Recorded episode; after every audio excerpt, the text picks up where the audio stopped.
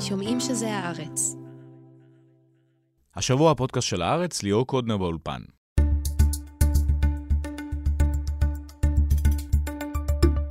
כבר שבועות נמשכים המגעים בבית הנשיא במטרה להגיע להסכמות סביב ההפיכה המשפטית. מיכאל ארזר טוב יעדכן אותנו מה עומד כרגע על הפרק.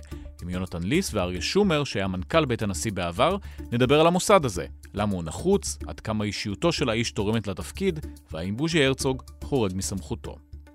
בהמשך נציין עשור לחשיפות של אדוארד סנודן. אבי שרף ועומר בן יעקב יסבירו על חשיבות הגילויים של האנליסט האמריקאי, ולמה בשנים האחרונות המעקב אחר האזרחים השתנה ונהיה הרבה יותר מסוכן. ולבסוף, מירב מורן חזרה מסיור קיבוצים ביפן. כן, מסתבר שהתנועה הקיבוצית מישראל הצליחה לסחוף אחריה גם את היפנים. נברר מה מוגש בחדרי האוכל המשותפים, מה סיכויי ההישרדות שלהם, ומדוע הלינה המשותפת נעלמה רק לאחרונה.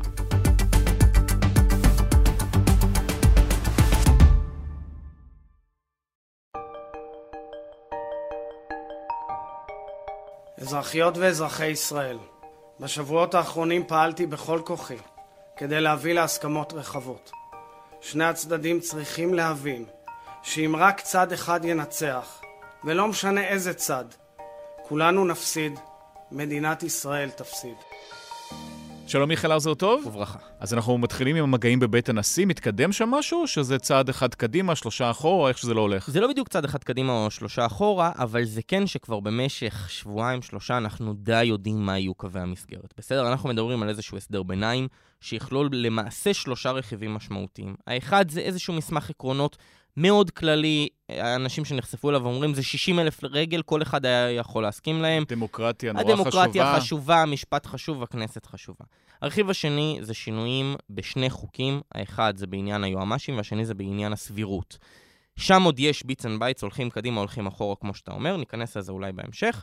והשלישי זה התחייבות של הקואליציה שתהיה מגובה גם בחוק, איזשהו חוק שיהיה לו תוקף זמני כזה או אחר, שאין שינויים חקיקתיים בחוקי יסוד, כלומר אין שינויים משטריים לאורך כל הקדנציה, אלא בהסכמה רחבה.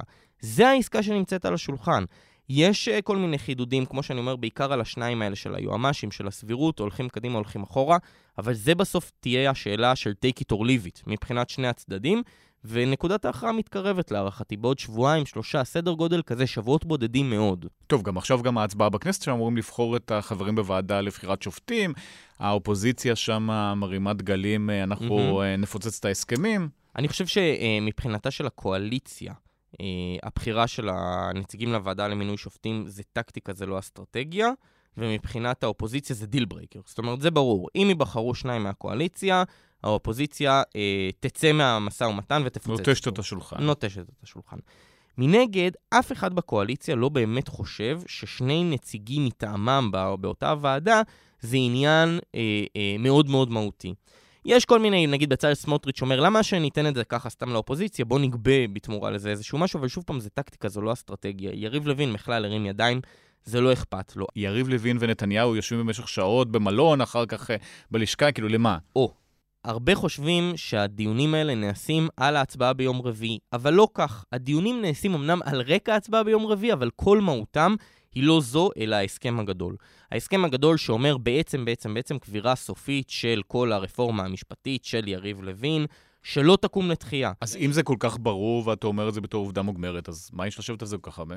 אני חושב שזה צעד סופר משמעותי, הקואליציה הזאת קמה על הדבר הזה. אז מנסים להציל את הקואליציה? זו המטרה, או יריב לוין ונתניהו מתנגחים ביניהם, מי לוקח? יריב לוין ממש מאמין שאם הרפורמה הזאת תלך לפח באופן סופי, אז הקואליציה תתמוטט. כלומר, הוא מאמין שזה איזשהו דבק מאוד חזק שמדביק את כל הקצוות ביחד, ובלי זה בצלאל סמוטריץ' ישתגע ואיתמר בן גביר ישתגע וכולי.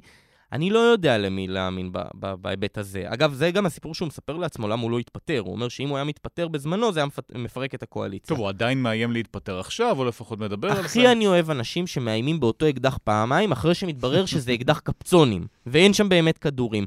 אני לא, בכל הכבוד ליריב לוין, בסדר? האדון כבר אה, איים פעם, פעמיים, שלוש שהוא התפטר. אנא יתכבד ויודיע לנו בסופו של יום האם הוא כן מתפטר או לא מתפטר. אני נמאס לי לרוץ אחרי הזנב בשאלה אם יריב לוין כן יתפטר או לא יתפטר. די, הוא כבר, כבר היינו בסרט הזה, את מי זה מעניין, באמת. אז הלו"ז מבחינתך, אתה אומר, תוך שבועיים נדע, או שזה יימרח עוד? שבועיים שם קוד, אל תיקח אותי בדיוק בזה, אבל שבועות בודדים, אני אומר, זה, זה, זה המועד. כן יש עוד פרטים טכניים. עכשיו, אני, אני אומר פרטים טכניים ולכאורה מגמד את זה, בסדר? אבל למשל ויכוח מאוד משמעותי שמתנהל בחדר, בעניין עילת הסבירות, זה האם הוא כן יחול על מינויים או לא יחול על מינויים. זה לא טכני, זה מאוד מהותי. מינויים זה שם קוד, האם אריה דרעי חוזר לממשלה בדיוק. או לא חוזר לממשלה. בקואליציה מאוד מאוד מתעקשים, באופוזיציה, לפחות מבחינת יש עתיד, לפחות מבחינתם, זה ממש סדין אדום, זה ביג נו נו. למרות שליברמן אמר בצורה מפורשת, אריה דרעי חוזר לממשלה, זו הדרך, זה ההסכם. ליברמן אמר גם שההסכם יוצג ביום רביעי, אני חושב ששני החלקים שהוא אמר הם לא נכונים. אני רק מזכיר, מבלי, קטונתי מה שנקרא, אבל ליברמן איננו חלק מצוות המשא ומתן. הוא לא השתתף בדיונים ולו פעם אחת. אבל שועל אותם... פוליטי ותיק. חד משמעית, וגם אדם מקושר אה, כנראה לא פחות ואף יותר ממני. אז אני אומר, אני לא נתניהו. לא קטונתי, בסדר? אבל אני אומר, לפי מיטב האנשים שאני uh, שוחחתי איתם בימים האחרונים, עניין uh, המינויים, לפחות כרגע, הוא לא חלק מההסכם. וכאמור, הוא לא יוצג תוך יום, יומיים, שלושה, אלא ייקח קצת יותר, עוד כמה ימים. בואו נצרף אלינו עכשיו שניים, נדבר על המגעים בבית הנשיא. יונתן ליס מסקר את המוסד הזה כבר כמה זמן? הרבה שנים. הרבה שנים. כן, באופן פורמלי מאז uh, קצב. מאז קצב. כן. ועוד מי שיושב פה לידינו, אריה שומר, היה אה, מנכ"ל בית הנשיא בתקופת אה, עזר ויצמן, שלום. שלום. אם אנחנו מדברים על בוז'י הרצוג, באמת אה, משפטן, יודע פוליטיקה, יודע לעשות, להיות סוג של מאכר, אז עכשיו זה התפקיד שהוא ממלא, לא? כן, אני חושב שהוא מברך על הרגע שבו הדבר הזה התגלגל לידיים שלו. לנשיא מאוד קשה למלא את הקדנציה בהישגים משמעותיים, הישגים דרמטיים. אני חושב שהרצוג יש לו גם שאיפות פוליטיות. לחזור. אולי ליום שאחרי. אה, והמשחק הזה בזירה הפוליטית הוא בהחלט דבר אה, שהוא אה, לא רק מברך עליו, אבל גם יכול לשחק בו, לשחק בו טוב. מה הוא אמור בכלל לעשות ביום-יום? זו שאלה טובה. תראה, אם אתה מסתכל על החוק היבש, התפקידים שלו הם לא מאוד משמעותיים, כן? הוא מקבל כתבי אמנה של שרירים, הוא ממנה שופטים, משתתף בטקסים. חותם על חוקים, שזה אחד הדברים שדיברו עליהם בהפיכה המשטרית. זה לא באמת כן. דברים שהם בעלי משמעות. ובאמת, כשאתה מסתכל על הנייר היבש, אתה רואה שזה תפקיד שאפשר גם לוותר עליו. אפשר להציל את הסמכויות האלה לגופים אחרים. התפקיד שלו הוא טקסי בעיקרו. מי שאוהב טקסים ומי שהמעמד הזה חשוב לו, רואה חשיבות גם במוסד הנשיא, ומי שלא, כנראה יכול גם לוותר על התפקיד הזה. נתניהו יודע גם להשתמש בנשיאים, זאת אומרת, גם מערכת היחסים שלו, גם עם בוז'י וגם עם שמעון פרס עוד לפני זה, הוא ידע לקחת את הפונקציה הזאת ולשים אותה במקומות שהוא היה צריך. אני חושב שזה מאוד משמעותי, אתה רואה את זה גם בקדנציה של אה, הרצוג, גם בקדנציה של ריבלין. Uh, אתה רואה שגם משרד ראש הממשלה וגם משרד החוץ מזהים שיש אדם ברמה גבוהה, מנהיג, שאפשר uh, לשלוח אותו לכל מיני משימות. אם תרצה, הוא השר למשימות לאומיות ולא אורית סטרוק. אולי שר החוץ אפילו בפועל, אה, זה היה הדיבור. כן, אפילו יותר מזה. ראינו את התפקוד של הרצוג, אני חושב שבלי הרצוג, חידוש היחסים עם טורקיה לא היה מתקדם כמו שהוא התקדם. אה, זה היה נכון מבחינת כל הצדדים. בטורקיה לא ראו בעין יפה את ההתבטאויות של אה, בנט ושל לפיד נגד ארדואן, וארדואן חיפש איזושהי דמות יציבה באזור הזה. הרצוג נמצא פה להרבה שנים. אה, ומצד שני בישראל חששו מאוד מארדואן ומהכוונות האמיתיות שלו, ולכן היה נכון שהרצוג יהיה זה שמשחק את המשחק מול ארדואן, שמנהל את הדברים, ויש ביניהם מערכת יחסים טובה אה, עד היום. אבל יכולת לראות את זה גם אה, באמת עם אה, ריבלין, למשל, אה, בנסיעה שלו לארצות הברית, בשלהי הקדנציה, הוא הגיע לבית הלבן. והניח שם גם בקשות אה, ביטחוניות, בעלות אופי ביטחוני, אה, דברים שעל חלקם יש אפילו אה, צנזורה. בנט לא היה יכול להגיע באותה עת לבית הלבן, נתניהו היום לא יכול להגיע לבית הלבן. הרצוג היה שם פעם אחת, אמור להיות שם בוושינגטון בעוד כמה שבועות או כמה חודשים פעם נוספת. זאת אומרת, בישראל יודעים להשתמש בפונקציה הזאת להרבה מאוד דברים. נתניהו הוא שועל פוליטי ותיק, למה הוא צריך את uh, הרצוג שם? בעצם, במקום להיות המבוגר האחראי בעצמו, הוא שולח מישהו אחר, נותן לו קרדיט, מה שנתניהו לא כך אוהב. קשה להיות מבוגר אחראי כשלצידך יש uh, איתמר בן גביר, בצלאל סמוטריץ' ומיני uh, זנים כאלו. עדיין כל הנאומים שלו לציבור זה אני אחליט, אני המבוגר, גם בראיונות לסקיי ניוז, על זה הוא מדבר. בסוף זו ממשלה שלי, אני מחליט, אני האחראי פה. כנראה שהנשיא ביידן טרם צפה בראיון בסקיי ניוז, וטרם השתכנע מטיעוניו המשכנעים מאוד של נתניהו שהוא המבוגר האחראי. אחראי. תראה, אתה שואל למה נתניהו צריך אותו. זה לא שנתניהו צריך אותו, או, או בוחר שהוא צריך טוב, אותו הוא ושולח נתן לו שם אותו. לגמרי, יכול היה לא לקיים את המגעים האלה בבית הנשיא, יכול היה להחליט שהוא לא שולח את הצוות, לשלוח אנשים אחרים, זה נראה שנתניהו כן משתמש בו. אני חושב שנתניהו מרוויח מהנשיא הרבה יותר ממה שהנשיא מרוויח מנתניהו. הרי נתניהו, כל המיקום שלו בתוך אה, משחק האינטרסים הזה, היא, הוא כמה שיותר להוריד את הנושא מהשולחן, להקטין את הלהבות, להגדיל את ההסכמה בין הצדדים, בעיקר כלפי חוץ, בעיקר כלפי כל אותם מראיינים מסקיי ניוז למיניהם, בעיקר כל אותם נשיאים כמו הנשיא ביידן וכולי. ולכן נתניהו משתמש בהרצוג הרבה יותר משהרצוג משתמש בנתניהו. נתניהו מבקש אה, אה, לייצר את המראית עין הזאת של האחדות הרבה יותר ממה שכל אדם אחר מבקש לעשות את זה. ולכן הוא נהנה. טוב, הוא גם הריץ אותו סוג של התפקיד. כשמרים פרץ רצה שם, הליכוד לא התייצב. בהסכמה שבשתיקה הם הריצו את אה, בוז'י הרצוג, שהפיל שה... שבחדר זה נושא החנינות, שמשפחת הרצוג ידועה בו, שתכף נדבר על זה. נתניהו זה מצחיק. מערכת יחסיו עם הנשיאים אה, לעתיד, מה שנקרא, עם ה, אה, אה, הנשיאים שמנסים להיבחר לנשיאותם, היא תמיד מערכת יחסים בלית ברירה כזאת. הוא תמיד מחפש את מי להריץ ברגע האחרון, אני מזכיר טוב, לכם. טוב, גם אם ב... ריבלין הוא רצה לבטל את המוסד. לפני ריבלין רצה לבטל את המוסד, רצה להביא בכלל מועמדים מבחוץ וכולי. אלי ויזל, אם אני, אם אני זוכר נכון. לנתניהו יש ממש מערכת יחסים כזאת. גם עם בוז'י הרצוג, זה לא שהוא הלך איתו יד ביד מלכתחילה, זה היה כזה ב... חצי בלית ברירה. דיבר עם, עם מרים פרץ, כן רצה אותה, לא רצה אותה, התחרט וכולי וכולי וכולי. אז, אז אומנם יש יחסי אמון טובים בין השניים האלו, עוד מימי בוז'י הרצוג כיושב ראש אופוזיציה, כיושב ראש המחנה הציוני. וישבו ו... ביחד בממשלה גם. ישבו ביחד בממשלה, בכמה פרקים וכולי. אבל, אבל אני חושב שכאילו בהקשר הזה, בהקשר של עד כמה הוא מרוויח מהנשיא ועד כמה הוא נותן לו את הקרדיט כאן, קודם כל זה היה די ברור, כי הנשיא נכנס לתמונה עוד בטרם, ואני מזכיר לך את ה... הנאומים לאומה גם. וניהלנו כאן הרי דיונים שלמים, למה בוז'י הרצוג לא מתערב, למה בוז'י הרצוג לא אומר כלום וכולי וכולי וכולי. אז, אז, אז הנשיא היה שם מלכתחילה, ועוד לפני שנתניהו נקרא, קרא על הדגל, נקרא על הדגל וכולי. ושני הצדדים משתמשים בפונקציה הזאת, ונהנים מהפונקציה הזאת, גם הרצוג וגם נתניהו. אריה שומר, אם אנחנו מדברים על חנינות, אז איך זה עובד? הנושא של חנינות הוא נושא מאוד, הוא לא מורכב. אם היה איזו חנינה שעזר רצה להתייעץ עם מישהו מעבר ליועצת המשפטית שהייתה לו, או מתגובת שר המשפטים שהיה והחנינות שנמצאות, אתה יודע שצריך תמיד חתימה, גם של השר, שר המשפטים, וגם הנשיא. אבל uh, אני יכול לתת לך רק דוגמה. הבחור שהרג uh, שבעה ערבים בפופר, נכון? אחותו של עמי פופר באה אלינו ולחצה וזה, והנשיא עזר ויצמן התלבט מאוד, כי הוא אמר, זה שבעה הרוגים בכל אופן, זה ערבי, אם אני אקל פה, מה יגידו? והוא היה לו מבט רחוק לעניינים האלה, הוא תמיד הלך צעד אחד קדימה, לראות איך יכולה להיות תגובה בישראל נגדו, אם הוא ייתן לו חנינה. קיבלתי טלפון מחצרו של הרב קניבסקי.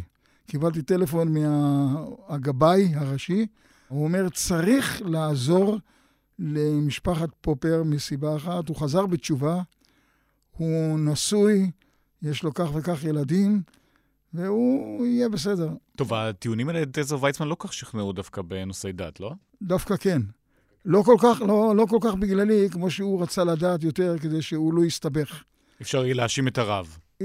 כן, לא חשוב, לא, לא אמרנו את זה, אבל... אבל נשמע דווקא בעניינים האלה בדיוק שהנשיא אמור להיות איזושהי דמות מייצגת, לאומית, פה יש איזה מאכר מפה, מאכר משם, אתה מקורב לאיזה רב, הרב עושה לובינג. אבל זה לא רק אצל רבנים, יש לך, תיקח את כל האוכלוסייה בישראל, מי אין לו מכר פה, מכר פה. אני מכיר אנשים שפנו אליי, הם ידעו שאני עובד עם עזר, ידעו שאני קרוב אליו, ואני יכול להגיד לו משהו, אני יכול להגיד לו משהו. אם אני רוצה או לא רוצה, אבל אני תמיד אמרתי לו.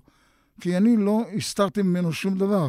צריך רק, רק משהו טכני להגיד, זה לא רק אצל הנשיא, הליך החנינה הוא קצת יותר מורכב, יש גם מחלקת חנינות, יש משרד המשפטים, יש גם ייעוץ, ייעוץ משפטי בבית אמת, הנשיא. אמת, אמת. זה לא שהנשיא יכול לקום, זאת אומרת, אני אסייג את זה, בסדר? טוב, זה לרוב... הרצוג האב, אם אנחנו מדברים עליו, פרשת קו 300, נתן שם חנינה גורפת עוד לפני, אה, אה, לא פסק דין, מי, אלא... הנשיא הרצוג. כן. זיכרונו לברכה, נכון. חיים הרצוג. חיים הרצוג, כן. אה, טוב, אבל זה באמת באמת חריג שבחריגים. אתה מדבר כאן, קודנר, על אה, פסק דין אה, באמת אה, מאוד מעניין, אחד המשמעותיים, פסק דין ברזילי, שגם בעיניי הגדיר את, אה, את קווי המתאר של מוסד הנשיאות, ובאמת אישר לנשיא לעשות משהו, אה, אה, נשיא העליון, שמגר, אישר לנשיא המדינה לעשות משהו שהוא הוא, הוא יש מאין, שהוא לא בנמצא.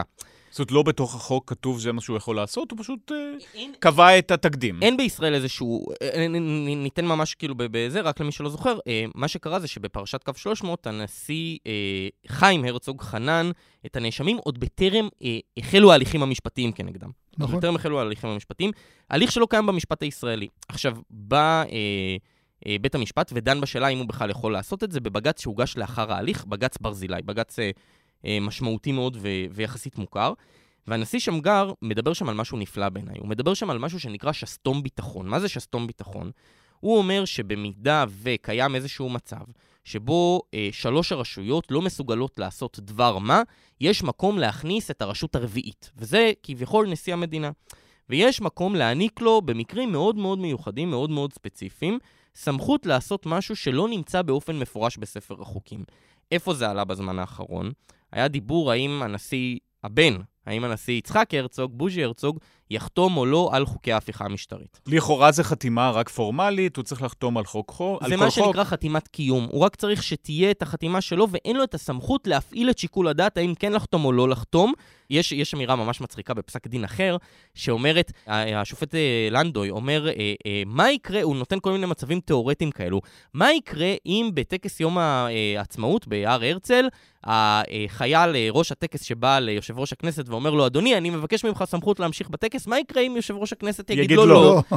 אז הוא אומר כשאלה תיאורטית, מה יקרה אם הנשיא יבחר שלא לחתום על חוק? הוא ממש מציג את זה כ- כאיזשהו משהו תיאורטי. אז הנה, אז פתאום התיאורטי נהיה לא כל כך תיאורטי, ואז עולה השאלה, האם לנשיא יש או אין את הסמכות הזאת? האם זה אותו שסתום ביטחון, סליחה, שדיברו עליו באותו פסק הדין? שאלה מאוד מאוד מאוד מאוד מורכבת, שתודה לאל לא הגענו אליה, כי הייתה יוצרת כאן תוהו ובוהו טוב, אולי עוד נגיע. אליה. אני, אני, אני נגיע רוצה אליה. להכניס משהו בדברים של uh, מיכאל, שזה זה נכון מה שהוא אומר. איזה מאוד התלבט בזה. על מה הוא לא רצה לחתום?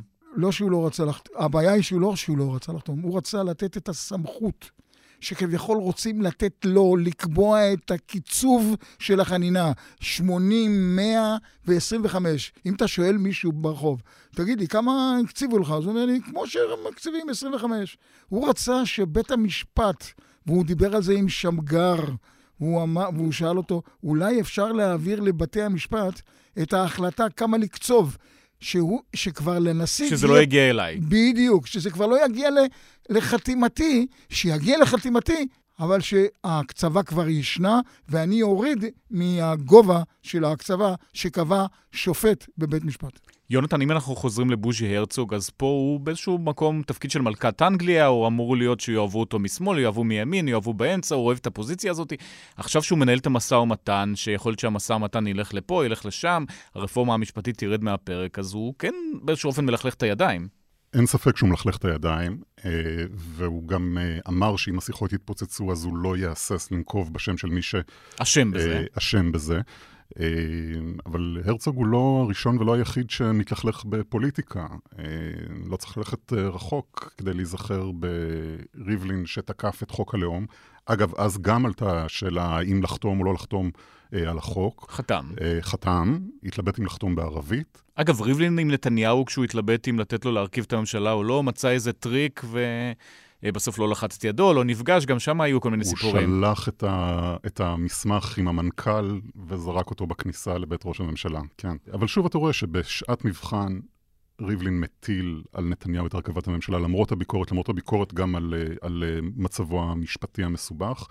אה, ריבלין חותם על חוק הלאום ולא מאתגר אותו עם אה, אה, כל מיני אה, אה, יציאה מחוץ לקופסה.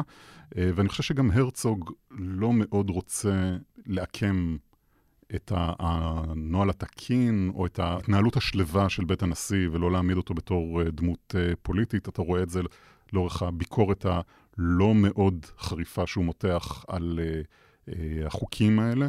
אה, ואני מניח שנראה את זה גם אה, בסופו של דבר, אה, כשיוחלט מה שיוחלט בבית הנשיא. אני, אני רוצה הערה אחת על ריבלין והערה אחת על הרצוג, ברשותכם. מבחינתו של ריבלין, צריך מה שנקרא להגיד להגנתו. בג"ץ אישר לנתניהו להיות ראש ממשלה על אף מצבו המשפטי. לא הייתה לו ברירה. סוג שלא הייתה לו ברירה. זה לא משנה את העובדה שלנשיא המדינה יש סמכות להחליט. יש לו סמכות לקבוע את מי הוא רוצה לראות בתפקיד הזה. מסכים איתך במאה אחוז, במאה אחוז, אבל פשוט, אה, אה, אה, זה לא שהנשיא התבסס על מחשבותיו המשפטיות ופלפוליו המשפטיים שלו, הוא התבסס בסופו של דבר על פסק דין של, של בג"ץ. יש כאן איזשהו משהו ש... ש, ש, שצריך להגיד. ו, ובעניין הנשיא הרצוג, אני חושב שכאן צריך לפתוח נקודה שבעיניי היא המאפיין המרכזי בכל כהונתו של אה, יצחק בוז'י הרצוג. יונתן, אתה אומר שהוא לא רוצה לטלטל את המוסד. אני חושב שתכונת האופי מספר אחת שלו זה שבוז'י הרצוג מוכרח להיות נאהב על כולם. וזה יתרונו, יתרונו הגדול וחסרונו הענק בעיניי, אה, עד שזה נהיה כמעט פתטי. הוא לכל אורך ההתנהלות שלו, במיוחד במשבר האחרון, במיוחד במשבר החוקתי, סביב המהפכה המשטרית, הוא התנהל בצורה שלא דורכת על הרגליים ועל הידיים של אף צד. היה לו חשוב כל יום לקום בבוקר ולהיות נאהב גם בעיתון הארץ וגם בישראל היום. גם על ידי נתניהו וגם על ידי לפיד. זה ממש היה, כחוט השני עובר בכל החלטה שהוא קיבל.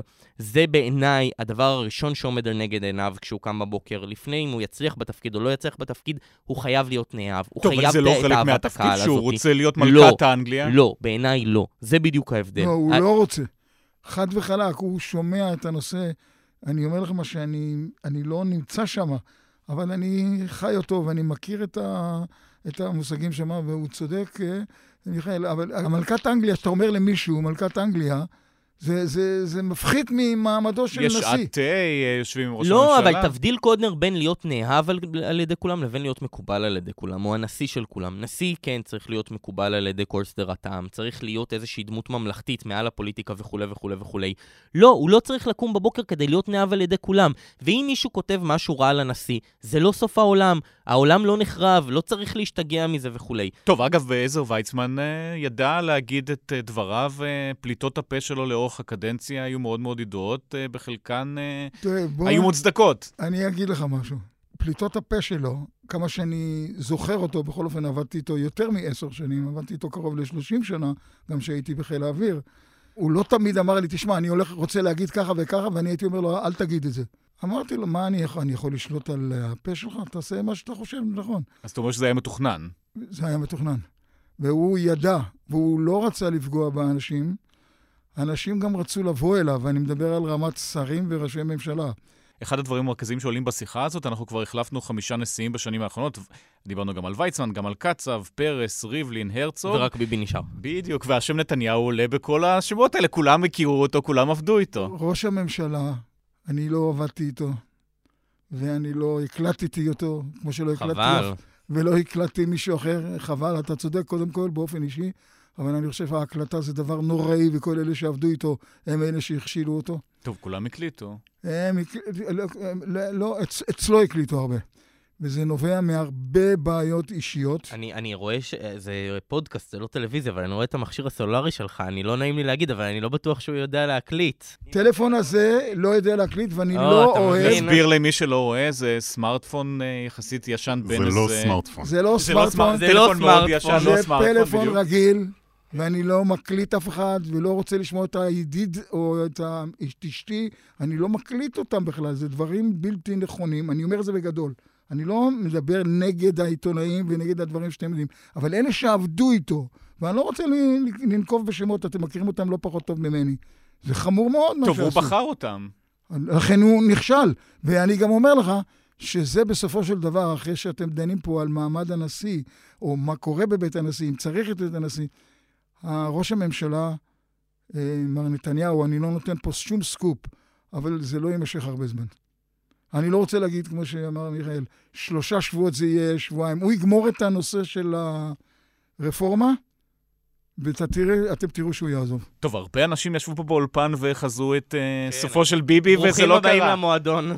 לא, לא, אני, אני לא, אני לא אומר את זה מתוך ידע.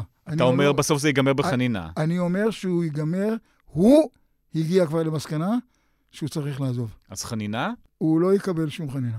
לא יקבל דווקא. בשביל מה הוא צריך את החנינה? כדי לא ללכת לכלא, חשבתי שהתיקים התיק. מתפוררים, לא? קורסים, אתה שמעת מה. שהוא אומר- התיקים מתפוררים ושום דבר לא נכון שם כלום, והוא הוא יעזוב בהסכם, הסכם טיעון. הסכם, הוא יעזוב בדרכו שלו. רק שהנשיא לא ייתן ערבות, כי אז... יהיה קשה לדעת. יונתן, אז אם אנחנו מסתכלים קדימה למוסד הנשיאות, אם מוסד ראש הממשלה סופג פה מכה ועוד מכה, גם מוסד הנשיאות בעבר, גם עם ויצמן וגם עם קצב אה, ספג מכות אה, קשות, אבל אה, אנחנו מסתכלים קדימה, זה כאן כדי להישאר. לא עוד שנתיים, שלוש, יגיע מחליפו של נתניהו, עוד עשר שנים יגיד, אה, בוא נרד מזה? שוב, נתניהו ניסה לסגור את uh, מוסד הנשיאות ב-2014, זה לא כך uh, עמד במבחן המציאות. טוב, איחר את הרכבת, אגב, היא נזכר פשוט מאוד מאוחר. כן, אני מניח שזה כאן כדי לא, הוא רצה, להישאר. הוא רצה, הוא רצה, שריבלין לא יהיה נשיא. שהוא הוא פשוט לא רצה בשום פנים ואופן ש- שריבלין יהיה נשיא. כן, כן. הוא ראה בזה אה, אה, אה, מלחמה שלו. כן, אם ריבלין יתמודד לקדנציה נוספת, אז אולי באמת ייסגר המוסד. אבל זה בשנים האחרונות הפך להיות סידור עבודה לפוליטיקאים יותר מאשר כל דבר אחר. אה, אה, אתה כבר לא רואה כל כך דמויות שיש להן איזה קסם, איזה ייחוד, איזה אה, כריזמה אה, שמביאה אותם למקום הזה. טוב, דווקא היה דיבור הפעם, זה פשוט לא קרה, גם יורם גאון, מרים פרץ. יש כל- פעם, אתם- דן שכטמן. אתם לא טועים. את מוסד הנשיאות במדינת ישראל, תמיד מי שיהיה בראשות הממשלה, ירצה מישהו, ואני לא אשתמש במינוח, ישים עליו את ראשו וכל זה ויתייעץ איתו. דמוקרטיה זה עסק יקר, דיקטטורה יותר זולה, בסדר? ודמוקרטיה עולה כסף בין היתר כדי שאנחנו נוכל לממן, אני יודע מה, מוזיאונים ומוסדות כאלה וישיבות וכולי וכולי וכולי, וגם את מוסד הנשיאות. מוסד הנשיאות זה מוסד יקר. כמה היה שם, אה, כל, כל פעם מפרסמים כזה את הדוח, 8 מיליון שקל, משהו כזה, כמה מיליוני שקלים בשנה. זה מוסד יקר, אני חושב שיש לו חשיבות במדינה דמוקרטית, אני חושב שיתרונותיו עולים בהרבה על עלויותיו, ה, בוא נגיד, לא מאוד גבוהות בכל הכבוד. אה, יש נשיאים יותר מוצלחים ויש נשיאים פחות מוצלחים, יש נשיאים יותר אהובים ופחות אהובים. אני חושב שבסופו של דבר, הערך שמוסד הנשיאות מביא למדינת ישראל הוא כן גבוה, בין אם זה מה ש... כמו שיונתן אה, הסביר ופירט על אה, יכולותיו הדיפלומטיות ויכולותיו הניהול ב- ב- במשא ומתן, ובין אם זה כן איזשהו משהו שאפשר יותר בקלות להתלכד סביבו. במיוחד איזשהו- בפוליטיקה הנוכחית שהלכה מאוד לקצוות. כן, אבל, אבל תמיד, אבל בעצם, בעצם, בעצם תמיד. בנקודה הזאת נעצור, אריה שומר, מיכאל ארזר טוב ויונתן ליס, תודה רבה. יודע. תודה. An explosive new report is reigniting uh, the concerns that your privacy is being violated to protect America's security. The identity of the man who sent the Obama administration into defend and explain mode. His name is Edward Snowden. He's an American. לפני עשר שנים בדיוק פרסם הגרדיאן הבריטי קטעים שפרסם אדוארד סנודן, אז אנליסט בשירות NSA בארצות הברית, שאחר כך אה, התגלגל להיות אה, מרגל לטענת ארצות הברית. אנחנו עם שניים, אבי שרף ועומר בן יעקב מהמדור השירות החשאי בארץ. שלום. שבוע טוב. אהלן, שבוע טוב. אז מה החשיבות בפרסומים של סנודן לפני עשר שנים, עוד לפני שנגיע למה שקורה היום? אני חושב שמה שקרה זה לראשונה בהיסטוריה האמריקאים התחילו לדבר על uh, ריגול וריגול המוני, ועל כך שהממשל מרגל אחריהם. אחרי אמריקאים. אחרי האמריקאים, אזרחים אמריקאים תמימים, שלא דמיינו שכל שיחות הטלפונים שלהם, כל המיילים שלהם, כל הודעות הטקסט שלהם, כל מה שהם uh, שולחים ברשת, uh, נשמר בצורה המונית על ידי uh, ספקי האינטרנט והטלקום שלהם, ושל הממשל האמריקאי, במיוחד ל-NSA, יש uh, גישה חופשית לכל הדאטה הזה באמצעות הסכמים שהיה לממשל עם החברות הללו, ואחר כך החברות גילו שהממשל גם... הולך מאחורי הגב שלהם. הולך מאחורי הגב, הסיק בקדור לכל הדאטאבייסים שלהם, ובעצם לממשל יש גישה מלאה לכל התקשורת שלהם. לי יש אה, בדיחה ישנה שאני תמיד מספר למקורות שלי, שבישראל סנודן בא לעיתונאי כמוני ואומר לו, תשמע, יש לי מסמכים שמראים שמדינת ישראל מקשיבה לכולם, ואז אני אומר, כן, אבל מה הסיפור? ואני חושב שמה ש... כי אותנו זה לא מפתיע. כן, זאת אומרת, אתה אומר, אוקיי, כן, ברור, ברור אבל מה, מה הזווית שמצאת? אני חושב שבאמריקה זה, זה באמת הצליח לעורר איזשהו דיון ענקי, בגלל שזו הפעם הראשונה שהאמריקאים עושים דין וחשבון אמיתי עם ההשלכות של 9-11. זאת אומרת, זה הרגע שבו הם מבינים שהפתיחה של ה-War on Terror וה-Patriot Act בעצם נתן לגופי ביון שלהם שליטה ש, שכל מה שהאמריקאים הכירו ממנה זה שהיא מזכירה את הזה של השטאזי. זאת אומרת, זה, זה פתאום הכריח את האמריקאים להתמודד עם זה, שאפשר לעשות Command F ולחפש בתוך השיחות שלהם. בואו ננסה להסביר מה זה אומר. NSA זה איזה גוף ריגול שעד אז לא הכרנו אותו. פשוט היה מאזין לכל השיחות בטענה שיש גורמי טרור שפועלים בתוך ארצות הברית, ודרך הדברים האלה הגיע גם לשיחות אה, הרבה יותר מעניינות או פחות מעניינות, אני לא יודע איך מסתכלים על זה. הוא לא האזין, הוא אסף את ה metadata, זאת אומרת, היה תיעוד של כל השיחות טלפון שלי. התעוררתי בבוקר, התחלתי לעשות טלפונים, התחלתי לשלוח מיילים. אה, שלחתי מיילים לעומר, לליאור, למי שזה לא יהיה. אה, ביצעתי שיחות, וכמובן אז לא היה בכלל הצפנה, אבל הכל תועד בדאטאבייסים ענקיים, ול-NSA, לסוכנות הביון הלאומית, אה, הייתה גישה מלאה ללא כל צורך בחשדות ספציפיים. הייתה יכולה to tap in, מה שנקרא, לתוך ה database הזה, ולהבין אם אני עיתונאי, מי המקורות שאני מדבר איתם, אם אני פוליטיקאי, מה אני מתכנן כרגע. לא צריך צו בית משפט, לא צריך כלום. כביכול, ניתן להם אישור גורף במסגרת הפטריוט אקט לאסוף את המידע הזה ואחר כך לנתח אותו. ומה שהביא את סנודן זה שכביכול מסופר עליו, הוא סיפר לעצמו שהוא היה סך הכל אחרי 9-11, הוא הצטרף לשירותי הביטחון שם כי הוא רצה להגן על ארה"ב מפני הרעים. ובשלב כלשהו התחיל לגלות שלא ייתכן שהמדינה, שדוגלת בזכויות האזרח ופרטיות וכן הלאה, אוספת כל כך הרבה מידע, והוא חשש שניתן להשתמש בזה בצורה אה, שרירותית לחלוטין, בין אם אני רוצה לעקוב אחרי האקסית או אחרי אשתי, בין אם אני אה, משטרה שסתם רוצה לדעת מי המקורות שלי, פוליטיקאים לקראת מערכות בחירות, וזה הטריד אותו מאוד. ואני חושב שיש פה גם סיפור במובן מסוים עיתונאי או חברתי נורא משמעותי, כי בעצם ההדלפה של סנודן היא פעם ראשונה שיש לנו הדלפה שהיא בסקיילים דיגיטליים. זאת אומרת, זה בעצם הדלפה של big data, שבו הוא פשוט יוצא מהמשרד בגדול עם איזה 8 ג'יגה, משהו כזה. 8 ג'יגה, עשרות אלפי מסמכים. עשרות אלפי מסמכים, ש- שלא רק מספרים את הסיפור האזרחי החשוב הזה, אלא גם כוללים אין סוף פרטים נורא נורא נורא רגישים, והרעיון הזה ש- שהוא גם חושף שחיתויות, אבל גם בן אדם שבאמת חשף uh, סודות uh, ביטחון לאומי אמריקאים, יוצר איזה מין מצב נורא מורכב, ש- שהיום אנחנו אולי יותר רגילים אליו, אבל אז היה נורא ייחודי. זאת אומרת, הוא לא חושף שחיתויות במובן הקלאסי, הוא גם באמת חשף סודות, וזה עורר דיון ביטחון לאומי ענקי. לורה פויטרס, הדוקומנטרית, היא קיבלה את הקשר הראשון עם סנודן, לא ידעה מי זה סנודן, והיא פנתה קודם כל לוושינגטון פוסט, והם היו מאוד מעוניינים בסיפור, אבל הם ירדו מזה כי הם מאוד חששו, כי בסופו של דבר, בתוך, המסמ... בתוך המון המון המסמכים שהוא הוציא, היה הרבה מידע שהיה חשוב לו להוציא, על הריגול אחר אזרחי ארה"ב, ובסופו של דבר הוא גרף לתוך, ה, לתוך ה disk on key שלו כל כך הרבה מסמכים, שכללו גם מבצעים אופרטיביים בשטח וסוכנים חשאיים בשטח, ו- וזה מאוד הטריד גם אחר כך את הגרדיאן, שהם, שהם מסתובבים ועוד הם ברחו להונג קונג, שזה ממש... נכון. הוא בעצם עלה על טיסה להונג קונג, אה, קודם לכן יצר קשר עם הוושינגטון פוסט, גם עם הגרדיאן וגם עם אותה במאית שהזכרת. היא מתחילה לתעד את הסרט עליו, הכתב של הגרדיאן מגיע, והם מתחילים לעבור על המסמכים ביחד עם העורכים של הגרדיאן, ופה מגיע סיפור מעניין לגבי החוק הבריטי, בגלל נכון. שהעורכים של הגרדיאן פחדו שיעמידו אותם לדין, הם חיפשו פאבלישר אמריקאי שיעזור להם לפרסם את הסיפור, ואז הוושינגטון פוסט. יש עוד, חזרה. עוד נדבך לסיפור הזה שתמיד שוכחים, שזה גם התפרסם בעצם במקביל גם בגרמניה. זאת אומרת, גם גם שפיגל היו מעורבים בחשיפה הזאת. אמ, ואני חושב ששוב, ברמה עיתונאית, מה שנורא מעניין בזה זה שהצורך לברור בין עיקר לטפל בהדלפה הוא דבר שעיתונאים עושים הרבה. פשוט פה היה איזו דוגמה נורא יפה למה קורה כשזה קורה בסקייל ענקי. זאת אומרת, זה כבר לא עבודה שבן אדם אחד יכול לעשות, זה גם לא עבודה ש- שארבע עיתונאים יכולים לעשות. טוב, זה גם פשלה מטורפת של ה-NSA, שאחד נתנו לו להוריד את הדיסק הזה, וגם. אה, לעלות על טיסה להונג קונג. בטח, ולימים, דרך אגב, בגלל זה אובמה לא ייתן לו חנינה. זאת אומרת, עד היום השלטונות באמריקה, גם הכאילו ליברלים פרוגרסיביים, נגד סנודן, כי בסופו של דבר הוא באמת בגד. זאת אומרת, מבחינתם הוא בגד. הוא חשף, נגיד, שמות של סוכנים, וזה גם מנע בעצם... הוא, מ- לא, הוא לא חשף, אבל לא, הוא הוציא, נחשפו, הוא הוציא כן. את המידע, והמידע הזה היה יכול ליפול לידי הסינים, כי הוא ישב בהונג קונג במשך כמעט חודש שלם עם העיתונאים שם, עד שהוא עלה לטיסה לרוסיה, ואז הוא נחת ברוסיה, וגם שם... קיבל המ- חיבוק מפוטין. קיבל חיבוק מפוטין, האמריקאים שללו לו את הדרכון, ובעצם כן. הוא נתקע, הוא נתקע ב, ב, ב, ב, בשדה התעופה למשך איזה חודש, אכל צ'יזבורגרים, אה, עד, עד אשר הוא הבין ש, ש, שזהו, אין לו דרכון אמריקאי, והוא לא הצליח לארגן לעצמו, הוא רצה להגיע לאקוודור. אה, אותה מדינה שבשגרירות שלה בלונדון התחבא ג'וליאן אסנג' עד אשר הוסגר לבריטים.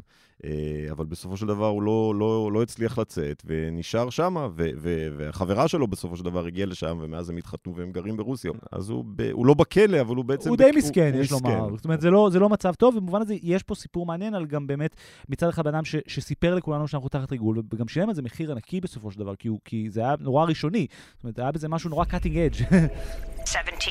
17 media organizations that investigated the Israeli cyber surveillance company and its Turning out with the biggest spying scandal in cyber history. We have been a list of more than 50,000 phone numbers. This includes activists, have been journalists. hacked using this Pegasus uh, spyware. Should we be afraid? Nobody is, is safe at אז this זה מה. שקרה לפני עשר שנים, היום הדברים הרבה יותר מתוחכמים. אם אנחנו מדברים על פגסוס או על מערכות אחרות, זה כבר אה, ספירה לגמרי אחרת. אז אני חושב שהשתי תהליכים הכי מעניינים והכי חשובים שצריך לעמוד עליהם מאז, זה שבעצם בעצם אין יותר משמעות להאזנות סוויץ'. כאילו, מדינת ישראל לא יכולה להקשיב לך יותר כמו שהשטאזי הקשיב, או כמו שמקשיבים בסמויה. מה זה אומר האזנות לא סוויץ'? מישהו. יושב על הקו כן, ומאזין? כן, מה שנקרא man in the middle, אני לא יכול לשים גביע אשל באמצע בין שתי הגביעי אשל שאתה משתמש בהם, כי בסופו של דבר התקשורת הזאת היום מוצפנת, ועליית ההצפנה היא ההשלכה, היא אחת מהתוצאות הכי מיידיות של סנודן. אפילו בוואטסאפ? התקשורת, לא אם אני כותב לך הודעה? בעיקר בוואטסאפ, וואטסאפ וסיגנל, ובעיקר פייסבוק מובילות את המהפכה הזאת בזה שמאמצות מודל הצפנה שנקרא end-to-end, שמשתמשים במודל של סיגנל, שהוא ללא מטרות רווח, בגלל זה כל העיתונאים משתמשים בסיגנל, כי זה ההצפנה הכי טובה. אבל לשם הדיון יש את זה גם בוואטסאפ כבר, יש את זה גם בפייסבוק, יש את זה גם בתוך ה-iMessage שלך. בגדול, כל התקשורת שלך מוצפנת, אה, ואני צריך לדעת מי אתה ומי אני בשביל שזה יעבוד. צריך הצפנה, המפתח נמצא בשתי הקצוות, שזה עליית מדרגת ביט, של ביטחון מאוד משמעותית לאזרחים. סטוד נסביר, אי אפשר להאזין באופן ספורדי לכולם לא. ולצוד מה קורה, אלא צריך להאזין לעומר כדי לדעת מה עומר כותב. אפשר עדיין לבצע mass surveillance במובן הזה, אבל זה בעיקר מטה דאטה ו-geolocation. זה לא יכול... מעט, רייזון זה לא- הישראלית, זה מה שהיא עושה, כן, כן, יש המון חברות. שעדיין חיות על הדבר הזה, על, על mass surveillance, חברות ישראליות אה, מוכרות במקומות אה, לא נחמדים בעולם, מערכות mass surveillance. בחסות המדינה, הן. מתחברות לסוויצ'בורד של חברות הטלקום, והן עדיין עושות siphoning ענק של כל ה data שמאפשר לעקוב אחר אינדיבידואלים. אבל כדי להאזין לשיחות שלך, בדיוק.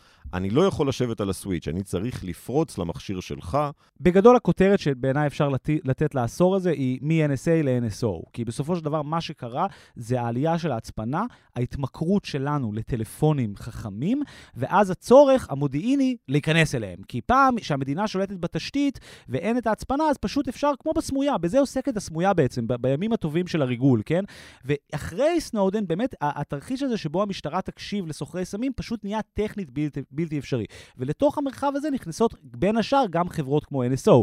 חשוב מאוד לציין, חברות כמו NSO נכנסות למרחב הזה רק כאשר מדינות לא יכולות לעשות את זה בעצמם. מדינת ישראל יודעת לפתח לעצמה את היכולות האלה, באמריקה יודעים לפתח את היכולות האלה, והיכולות האלה הם פשוט לפתוח את ההצפנה, זאת אומרת, להיכנס לך לטלפון ולראות, בעצם להיות באחד מהקצוות של ה- של ה-end-to-end encryption, כן? טוב, אנחנו גם לא יודעים מה מרק צוקרברג מאפשר לממשל האמריקאי, אולי יש להם דלת כניסה אחורית גם לתוך וואטסאפ. יכול מאוד להיות, אה, לוואטסאפ מטעמים ביטחוניים של עצמם שווה לא, לא לדעת. זאת אומרת, שווה להם שבאמת זה, זה יהיה לא באחריותם, אבל הנקודה היא יותר משמעותית. זאת אומרת, הט, המחשבים והטלפונים עברו לכיס שלנו, נהיו מוצפנים, ועכשיו האתגר המודיעיני היא להיכנס אליהם. אבל uh, מה שאבי אמר על זה שיש mass surveillance, או שיש בעצם עדיין ניטור המוני של, של הציבור, זה אמת. הוא פשוט עבר הפרטה ועבר התחכמות, אבל הוא עוד קיים. במובן הזה, אני חושב שאחת מהטרגדיות של סנודן זה שכולנו חושבים שבגלל שזה נחשף, זה נגמר. זה לא נכון בשום צורה. זאת אומרת, יש mass surveillance, הוא פשוט יותר מתוחכם. זה ממש child's play, הגדיר את זה גם סנודן בעצמו. מה, ש... מה שהוא חשף, ההדלפות שהוא חשף, היכולות שהוא חשף ב-2013, זה משחק ילדים לעומת היכולות שקיימות היום. גם מבחינת יכולת החדירה, בין אם של המדינות שעומר הזכיר ובין אם של חברות פרטיות שמשלימות את הפער למדינות שלא יכולות לפתח את זה בעצמם. אה, הכלי, כן, גם לשב"כ יש את כן, ה... למדינת ישראל, לכאורה, לפי דיווחים זרים, יש כלי שמכונה הכלי, אה, וזה מה שהוא יודע אחלה לעשות. שם. אחלה שם, כן, זה באמת אה, מחלקת הקופירייטינג של השב"כ, לכאורה, לפי. שמה הוא יודע לעשות? אה, בדיוק את זה, היא פשוט יודע ממש לעשות ריגול המוני ולעשות בעצם מה שאני חושב שבפרספקטיבה האזרחית אפשר לכנות פשוט חיפוש בטלפון. כשהמשטרה עכשיו. מדברת אחר הרציחות במגזר הערבי ואיזושהי רוצה עזרה של השב"כ, זו העזרה שהיא רוצה? אין, אין לי שום דרך לדעת. אני חושב שיש למדינת ישראל, סביר להניח שיש למדינת ישראל את כל היכולות שהיו אז ועוד. זאת אומרת, החשיפה לא שינתה את המציאות האופרטיבית. אולי גרמה לאמריקאים לחוש לא בנוח עם זה, אולי גרמה לזה שיהיה חוקים חדשים, אבל בעיקרון היכולות נשארו אותו דבר, ואף התרחבו בגלל התהליכי ההפרטה האלה.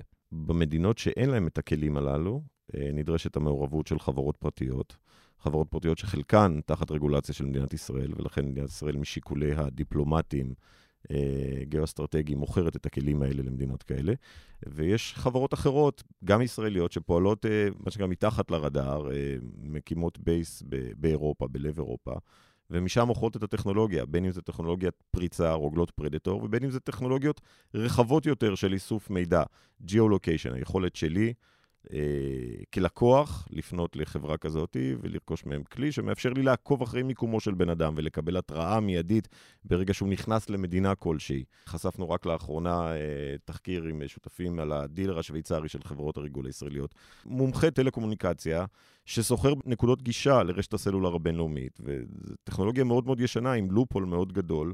שהיא לא מובטחת, היא לא מוצפנת, פשוט מאפשרת למי שרוצה לעקוב אחרי כל מטרה, אה, עד לשלב שבו הוא צריך לפרוץ לטלפון, בשביל זה הוא יצטרך לקנות תוכנה אחרת. כשהטענה של הממשלות זה שהכלים האלה עוזרים במלחמה בטרור, או שזה משהו... מאה אחוז, תמיד זה הטענה, זה בדיוק העניין, זה בדיוק מה שאנשים צריכים להבין. זאת אומרת, המלחמה על טרור לא נגמרה. זאת אומרת, השיח הזה שבו מדינות מצדיקות הכל לצורך איסוף מודיעין, תמיד היה נכון. מה שהשתנה זה כמה שהחיים שלנו נהיו דיגיטליים. במובן הזה, נורא חשוב להבין. זאת אומרת, סנודן הוא גם הדבר הכי טוב שקורה לתעשיות הריגול, כי פתאום, הוא, פתאום אנשים כמו מוחמד בן סלמן, כן, כמו MBS בערב הסעודית, אומרים, וואו, גם אני צריך את זה. וואו, אני רואה פה בטלוויזיה ש- שאי אפשר יותר יותר להקשיב לאנשים בטלפון, ואני חייב להקשיב לאנשים בטלפון. ופתאום נוצר ביזנס ענקי סביב הדבר הזה, שפעם זה היה יכולות של המדינה. ו- וסנודן יצא, רעיון איתו בסופו, שאני אקריא אולי ציטוט קטן, כי זה, כי זה מעניין. הוא אומר, שמחנו על ממשלות לסמוך עלינו, והם דפקו אותנו. עכשיו אנחנו סומכים על, על, על חברות הטק לא לנצל את זה. מה אתם חושבים שקורה? כאילו, ברור שזה קורה שוב. ו- ואני חושב ש- שזה הנקודה. זאת אומרת, בעצם נוסף פשוט עוד שכבה לתוך קלחת הריגול, כי, כי פעם סלקום היה לה איזשהו אינטרס להיות תחת בקרה של המדינה ולשחק עם המדינה ולתת להם נגיד, לטלפונים של פלסטינים. היום אנחנו בעולם שזה, שזה מול פייסבוק, ש, שלא ברור בדיוק מה האינטרסים שלו ואוגר המון מידע, או מול אפל, ו, ו, ותהיה בטוח שיש מי שמוכר את היכולות האלה או מפתח את היכולות האלה, במובן הזה באמת שום דבר לא השתנה, ואף החמיר, כאילו, מאז. הטיעון של מלחמה, זה לא רק מלחמה בטרור, זה כמובן לחימה בפשע, נכון. בפשיעה חמורה. גם סמים למשל. בטח, פדופיליה, revenge porn, זה נושא אמיתי, בטח. את זה אפשר להצדיק. אבל אם בעבר הטכנולוגיה הזאת הייתה רק בידי מדינות, בגלל הגידול באמצעי הצפנה וכן הלאה, והצורך בפיתוח אה, טכנולוגיות חדשות, וההפרטה, הגיעו חברות שאומנם כביכול מתיימרות למכור רק למדינות ורק לרשויות אכיפה את הכלים הללו, אה, תוך התחייבות שלהם להשתמש בהם רק תחת אה, פיקוח שיפוטי וצו שופט וליווי פרקליטות וכן הלאה, ולמטרות שציינו. בסופו של דבר הכלים האלה מסתובבים בשוק. ונמכרים unregulated, אה, ללא פיקוח, ובסופו של דבר הם מגיעים, סתם לדוגמה, רוגלה ישראלית שנמצאת בלב סערת ווטרגייט של יוון. Greek Prime Minister Kyriakos Mitsotakis has admitted the recent wiretapping scandal involving Pegasus spyware and an opposition leader was wrong. λαού και προφανώς εφόσον εμπιστευτεί και πάλι ο ελληνικός λαός είμαι διατεθειμένος να συνομιλήσω όπως το έκανε. זאת אומרת, אוקיי, הביון הלאומי היווני, הוא צריך רוגלה כדי להילחם בפשיעה, כדי להילחם בטרור, ובסופו של דבר... בטלפונים של מי נמצאה הרוגלה הזאת ב- ב- ביוון? יריבים פוליטיים כמובן. יריבים פוליטיים, ראש האופוזיציה, שר התשתיות לשעבר, עיתונאי חוקר שחקר פרשת שחיתות ענקית במדינה, בטלפ... ובחירה במטה. בבחירה במטה, בבחירה כן. במטה. זאת אומרת, אנחנו מוצאים את, ה... את הטכנולוגיה הזאת, ש... שחלקה ישראלית, ויש גם טכנולוגיה לא ישראלית, אנחנו מוצאים אותה בסופו של דבר על המכשירים של קורבנות תמימים לחלוטין. ו- ורק אני אוסיף, במובן הזה אני חושב שהרבה אנשים מפספסים את הסיפור הפוליטי של ההפרטה פה, כי באמת ברגע שזו טכנולוגיה שמופרטת, אז איזה מדינות יכולות לקנות את זה? המדינות שאין להן את המסגרת החוקית להתמודד עם זה, כן? זאת אומרת, באיטליה הרבה יותר קשה לעשות לזה אביוס, כי יש להם מה שנקרא סיגינט, יש להם סיגנל אינטליג'נס והיכולת לפרוץ את הטלפונים הרבה זמן, גם בצרפת, גם באנגליה. כשאתה פתאום מוכר את זה לג'יבוטי, אז זה יוצא משליטה, ומסתבר שגם כשאתה מוכר את זה לפולין וליוון, שלא כזה טובות בלפתח את זה, זה יוצא משליטה. אז המוסר השכל הוא מה? כל מה שאנחנו עושים, אה, מישהו מאזין, לקחת את זה בחשבון? בגדול כן, לא במובן הקונספירטיבי, אני חושב שזה תמיד נכון, אני חושב שהמוסר ההשכל הוא שהחזית האזרחית והביטחונית, הביטחון האישי האזרחי עבר לדיגיטל בצורה הרבה יותר רחבה מאשר מה שהציבור מכנה סייבר. זה לא רק סייבר במובן זה שיש לך אנטי-וירוס. זאת אומרת, המציאות שלך היא מעל חציה כבר דיגיטלית, והמאבקים על חופש ופרטיות הם מתממשים גם שם היום. זאת אומרת, השאלה של חופש פרט היא שאלה גם של חופש דיגיטלי. עומר בני יעקב, אבי שב, תודה רבה. תודה. תודה רבה לך. こっちを向きなよ顔が見えない泣いても笑っても素敵な君さ התנועה הקיבוצית נמצאת בדעיכה בישראל בשנים האחרונות, אבל ביפן זה עדיין חי וקיים. מירב מורן יצא לסיור שם ומצא 20 קיבוצים שפועלים במודל דומה לישראל. שלום מירב. שלום, שלום. אז אה, תכף נדבר על הנסיעה שלך ליפן. זה מתחיל מזה שאימא שלך נפטרה ופתאום התחלת לעבור על המסמכים שלה? לא, ממש לא. זה היה כשאימי הייתה בחיים והיא שלחה אותי ברוב ממזרותה להביא לה איזו חבילה של חוברות שמחכות לה בקיבוץ דליה. היא לא אמרה לי מה זה. והבאתי את החוברות האלה, והחוברות האלה היו חוברות שיהיו כתובות כולן ביפנית, חוברות עם כריכת חרום כזאת, והשתי מילים יחידות שהיו בהן בעברית, היו על הכריכה, ירחון הקיבוץ. מה לה ולזה? לא, אמי הייתה מנהלת במשך הרבה מאוד שנים, היא ניהלה את ארכיון השומר הצעיר ביד יערי. אפשר להגיד שבזכותה הארכיון הזה קיים. ו... והיא פשוט רצ... היא שמעה על זה, רצתה להביא את זה, רצתה שאני אביא את זה לשם, אני לא יודעת, אני לא יודעת איך זה הגיע אליה, וכבר אין, לצערי אין את מי לשאול. ו... אבל, אבל בזכותה, הכת... הכתבה הזאת הנצה, ושנתיים אבל לקח לי להגיע אליהם, מה זה, זה, זה, הבאתי את החוברות, זה לא נהיה, זה, זה, זה, זהו, ואז התחיל אה, מסע מפרך, באמת. שהם קודם כל הסכימו לדבר איתנו, ההתכתבות התחילה בפקסים בכלל. פקסים, יפה. פקסים, כן, הם מאוד חיים בפקסים. ואחר כך קצת מיילים, הם ניסו להבין מה אני רוצה, ואחר כך עשו לי שיחות, אה, כמעט שיחות קיבוץ כאלה, בזום, שאני אסביר מי אני ומה אני ומה אני רוצה, והראיתי להם את החוק. באנגלית לפחות. אני דיברתי, כן, אני דיברתי אנגלית, אבל הייתה מתורגמנית, תרגמה מה שאני אומרת ליפנית. ממה הם כל כך פחדו? תראה, מפחדים. ביפן מאוד אה, לא אוהבים אותם, לא, ככה מסתכלים עליהם בצורה מאוד אה, שלילית כזאת. למה כת? ממה כל כך מפחדים הקיבוצים היום שייכנס אליהם עיתונאי? תנסה, תיכנס להיות, להיות עיתונאי שנכנס לתוך קיבוץ מיד, כאילו, עטים עליך, מה אתה עושה פה? מה אתה... אותו דבר, הם מפחדים. הם שונים, הם מתנהגים אחרת. הם באמת עושים כל מיני דברים שאחרים לא עושים, הם מפחדים שיתייחסו אליהם אה, לא טוב. מאשימים אותם בעבודת ילדים, כמו שהאשימו, אתה יודע, גם אנחנו כילדים, אני קיבוצניקית, כן? אם זה לא היה ברור. אז אה, גם אנחנו... היה ברור. זהו. אז... אה, אתה יודע, הם עושים כל מיני דברים מוזרים. אין להם כסף, הם מתקלחים ביחד, הם מכבסים ביחד, הם אוכלים ביחד. זה נראה מוזר. אז זה לקח שנתיים, עלית על טיסה, את מגיעה ליפן, ואז מה? ואז אני צריכה להגיע אליהם, כן? זה לא כל כך... אה, טוב, יש רכבות, אה, זה לא כזה מסובך ביפן. לא, זה לא מסובך, אבל זה מאוד מאוד ממושך, בגלל שהם נמצאים במקום אה, באמת נידח. אז מגיעים לאיזה מין עיירה נידחת כזאת, ומחכים, זה מאוד מדויק אגב, אמרו לי, אמרו לי ככה בתחנה, שאם אני אחכה, אני אבוא, ואז פתאום מגיע קרון מאי שם, מהצד השני, ואני ככה מתבדחת לעצמי, מה זה הדבר הזה שנוסע, שנוסע פה לבד על הפסים. והבנת שזה בשבילך. ואז אני מבינה שזה, כן, שזה יסיע אותי ועוד כמה אנשים שעולים עליו. והוא נוסע, ונוסע, ונוסע, ונוסע, ונוסע, ונוסע, ונוסע. והוא עוצר בכל מיני תחנות שהקשרים שם חלודים, וה... זאת אומרת, אה, זה מין, זה, זה כלומנס כזה, הרי יפן היא מדינה שמתכווצת, יש בה פחות ופחות אוכלוסייה. אז מגיעה לקיבוץ הזה, ומה מה... יש שם? ואני מגיעה לתחנה, מהתחנה אני נוסעת לקיבוץ. הדרישה הייתה שאם אני באה לביקור, אני חייבת לעבור סמינר. שבו במשך אה, שמונה לילות ותשעה ימים אני צריכה להיות איתם ולעשות את מה שהם אומרים לי. אמרתי, בסדר, אני אבוא, אני אעשה מה שתגידו לי, מה העניין? חשבתי שהם מזמינים אותי למחנה עבודה. אני מגיעה לשם, מסתבר לי שאני צריכה לוותר על המחשב שלי, על הטלפון שלי, על כל מה שיש לי במזוודה, חוץ ממשהו ממש, אה, נניח, בגדים תחתונים וכמה בגדים שאני צריכה ללבוש. כל היתר הם ייתנו לי. אני צריכה לוותר על הכל, לשים את הכל ב... אנחנו אורזים את הכל במין קופסאות כאלה, הם שמים לנו בצד, אנחנו כותבים על זה את השם שלנו. כמו כניסה לכלא. אמ, קצת. יש עוד מתנדבים? יש עוד, יש, כן. אנחנו, אנחנו שם עוד 15 איש היו, אני חושבת. רובם היו הרבה יותר צעירים ממני, אה, ממש צעירים כאלה, בגיל צבא כזה. אה, רומנטיקנים. לא יודעת, היו שם כל מיני, זה מעניין. הדבר הזה הוא בעצם סמינר הכנה לקיבוץ. אתה, אתה לומד את התזה, את הרעיונות וכולי, ואולי אחר כך אתה תצטרף לקיבוץ או לא תצטרף לקיבוץ.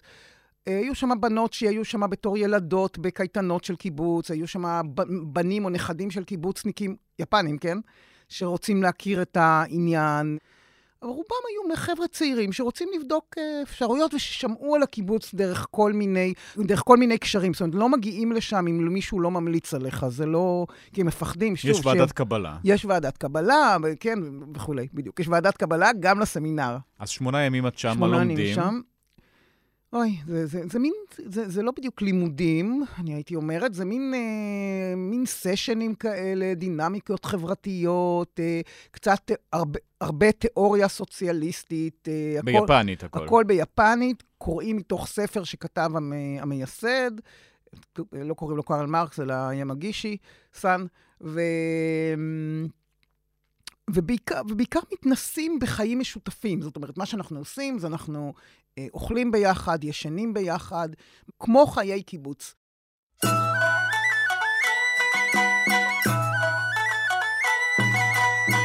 אז מבחינת החיים היפנים באמת זה, אפשר לקרוא לזה סיפור הצלחה, או שזה כישלון uh, מוחלט? כמו בתנועה הקיבוצית uh, בישראל, הם לא מצליחים uh, להחזיק את האנשים הצעירים uh, שם. מה לא עובד? שאין רכוש פרטי. ואנשים לא יכולים לבחור במה שהם... הם יכולים לכאורה לעבוד בכל מיני מקצועות אה, מיוחדים ולבוא, ולחיות בקיבוץ.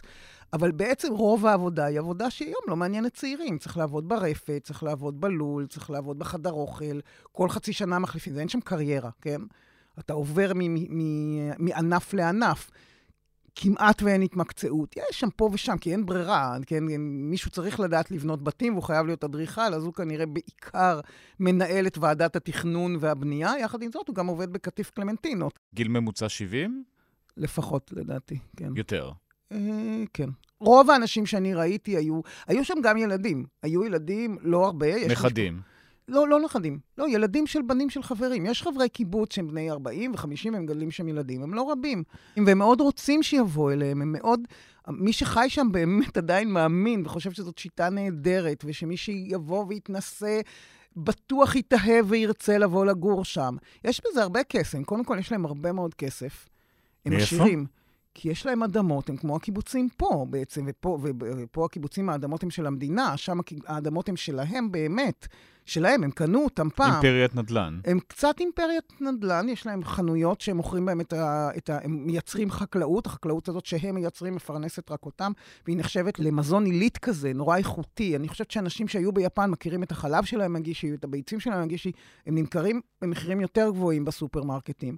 יש להם חנויות, הם מקימים, אה, כמו בקיבוצים שלנו, הם מקימים חנויות בכניסה לקיבוץ, שבו הם מוכרים את התוצרת שלהם, וקצת עוד דברים, וגם משכירים את זה לאנשים אחרים. אז הם עשירים, הם עשירים, אתה מגיע לחדר אוכל, זה פאר שאין כדוגמתו. מה זה... מגישים? אכילה משותפת? אכילה משותפת, בוודאי, יש הגשה, יש... זה, זה, מה מגישים? בשר, שלושה סוגים של בשר ושלושה סוגים של אורז, ומרקים, ומרקים שמתבשלים, שיש כזה... הוטפוט כזה. הוטפוט כזה, ו... ומיצים סחוטים, ומכונת גלידה מהחלב שלהם, בחדר אוכל. נשמע חלום. כן, זה באמת חלום, זה מבחינת תנאים. שוב, הם, הם עצמם חיים חיים מאוד צנועים. מאוד צנועים, זאת אומרת, הם לובשים פשוט, והם... אה, הבתים שלהם, הם גרים בחדרים של שישה טאטאמים, זה אומר משהו למישהו, זה, זה שלושה מטר, שלושה מטר. זה הבית שלהם. כן? יש גם uh, לינה משותפת לילדים, עד לאחרונה הי, הייתה. כן, עד, עד לפני קצת יותר מעשר שנים הייתה לינה משותפת. הרבה והיא... שנים החזיק. זה החזיק שם הרבה שנים. אה, הם, הם, מעניין שה... אני לא יודעת אם זה נגמר בגלל שההורים רצו את הילדים אליהם הביתה, או שפשוט לא היו כבר ילדים. זאת אומרת, זה, זה שילוב. סיבה ותוצאה. כן, מה שנקרא, כן. זה ישראל לא... מוזכרת באיזשהו אופן? הם יודעים שהמקור הוא ישראלי, או שזה לא אכפת להם? ברגע שהם שמעו, ש... ברגע שנפוצה השמועה שהגיעה מישהי מישראל, הם פשוט רצו אליי, כל מי שהיה שם בסביבה רץ אליי עם ספרים, עם אלבומים, להראות שהוא היה מגינוסר, וזה מכברי, וזה מרמת הכובש, וזה מרמת אה, יוחנן. מה התמונות של משה דיין וגולדה מאיר? זה לא ראיתי, זה לא ראיתי שם.